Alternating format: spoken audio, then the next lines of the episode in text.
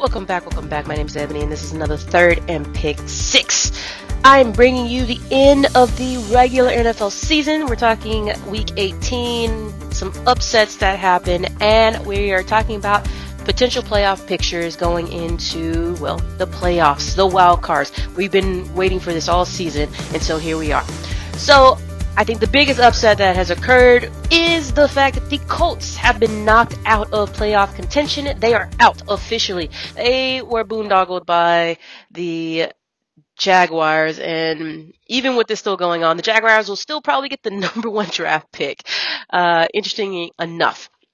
So how did things shake out? Well, you ended up with the Tennessee Titans as the number one seed coming out of the AFC and coming out, of course, from the NFC is the Green Bay Packers. Both of those teams will have a first round bye. Uh, what we have now is let me see what this looks like. So for the AFC right now, the shakeup looks like uh, there will be a game against the Las Vegas Raiders against Kansas City Chiefs. You've got the Los Angeles Chargers against the Buffalo Bills. And then you're going to have the New England Patriots against the Cincinnati Bengals. Nobody, and I will say nobody, had anticipated that the Bengals was going to be a dominant factor this year. And so, as a Joe Burrows fan, holy crap, great job to the Bengals for making it into the playoffs this year. Uh, let's see. From the NFC side of the house, Green Bay, of course, has that first round bye. You have the Eagles playing the Buccaneers. Dallas is going against San Francisco and Los Angeles Rams against Arizona. What is going to be very interesting about that Arizona and Los Angeles Rams game? It is probably going to be high scoring. And I will talk a little bit probably about what I'm looking for out of that Dallas San Francisco game. Uh, going to be some interesting shakeups. Uh, but for once, I will say that I felt that the the better records were coming out of the NFC.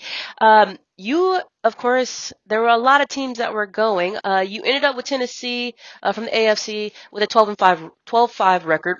Uh, and then going head to head, Kansas City ended up dropping to number two. Uh, Buffalo came in at third at 11 and six, and then you had Cincinnati Bengals that was basically tied almost with uh, the New England Patriots at 10 and seven.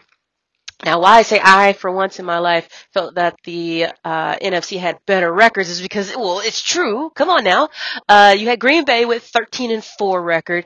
Uh, also, probably in a head-to-head battle there, Tampa Bay 13 and 4. And then you came out having Dallas with 12 and 5 and the Los Angeles Rams at 12 and 5. Those are your top four teams in the NFC. So what am I looking for coming out of the shakeup is going to be some fun, fun, fun. Uh, I can't wait for the wildcard games to happen. I will be looking for a a, a stout game, uh, especially happening uh, from the New England Patriots. Uh, we all know how Bill Belichick is. He's going to try to stop uh, Joe Burrows from uh, making this a high-scoring game, keep them in contention, and drive them slowly mad with that impressive defense. Uh, what am I looking out probably for the game against Arizona and Los Angeles? Uh, well, the Rams, or oh, excuse me, the uh, the Rams and Arizona.